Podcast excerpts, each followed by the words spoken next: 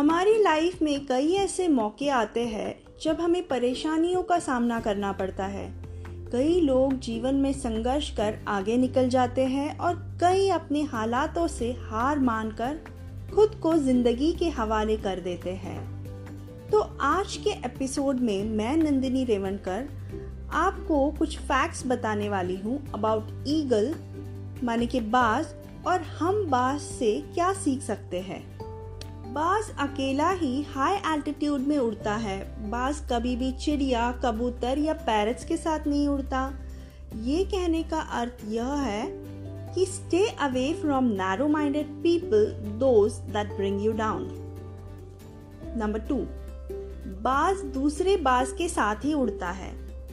एक कहावत है विद सेज कि जो लोगों के संगत में आप रहते हो, वो तय करता है कि आप कैसे इंसान बनोगे।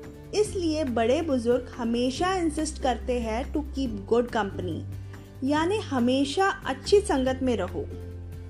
नंबर थ्री बास के पास दूर दृष्टि होती है, और जब वो अपना लक्ष्य, अपने किसी शिकार पर केंद्रित करता है तो उसे तब तक नहीं हटाता जब तक उसे दबोच ना ले। मतलब हमेशा एक विजन रखे और उस पर टिके रहे जब तक अचीव ना कर ले। भले ही स्ट्रैटेजी क्यों ना चेंज करनी पड़े but don't lose your vision and don't give up number four eagles are fearless बास कभी भी सरेंडर नहीं करता। वो कभी अपने शिकार से नहीं डरता, वो हमेशा एक जंग लड़ता है जीतने के लिए और अपना क्षेत्र वापस पाने के लिए।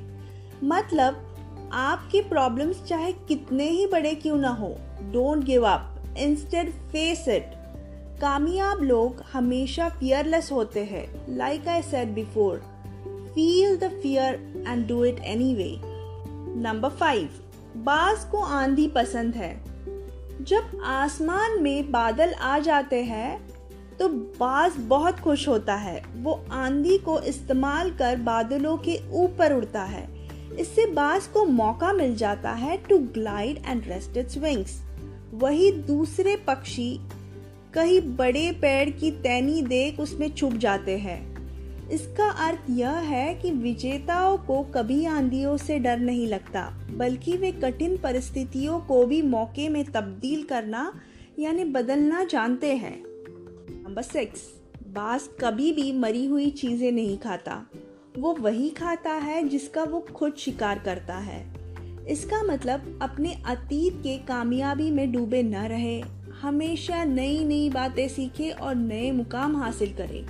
Leave your past where it belongs in the past point number seven eagle possess vitality उनमें वो प्राण शक्ति होती है जिससे वह सरवाइव कर ग्रो हो सके। जब कोई बाज बूढ़ा हो जाता है, तब उसके पंख वीक हो जाते हैं और वो हाई एल्टीट्यूड में तेज़ी से उड़ नहीं पाता। ऐसे में बाज एक शांत किसी जगह पर जाकर अपने उस वीक फेदर्स को उखाड़ने लगता है और अपनी चोच को पत्थरों से पीट पीट कर तोड़ता है। वैसे ही अपने पंजों से नाखून निकालता है। जरा सोच कर देखिए ये प्रोसेस कितना पेनफुल होता होगा। और वो उस जगह पर तब तक रहता है जब तक उसके नए पंख, चोच और पंजे निकल ना आए। और जब वे आते हैं तो जैसे बाज का एक पुनर्जन्म होता है और अब वो पहले से भी ज़्यादा ऊँची उड़ान भरता है। इसका मतलब यह है कि हमें भी अपने ऐसी पुरानी आदतों को छोड़ना चाहिए जो किसी काम के नहीं। भले ही वो कितने भी नामुमकिन क्यों ना लगे। जो आदतें हमारे लाइफ में कोई वैल्यू ऐड नहीं करती, उसे छोड़ना ही अच्छा है। And lastly all I can say a quote by Lame Deer it says in the eagle there is all the wisdom of the world I hope आपको ये एपिसोड अच्छा लगा। Yes then do subscribe me to any of the platforms that you are listening from और अगर आपके कोई सुझाव हो then do write it to me on nishaswara61 at gmail.com. I'll be waiting to hear from you. and thank you so much for listening to this episode of Inspiring Stories.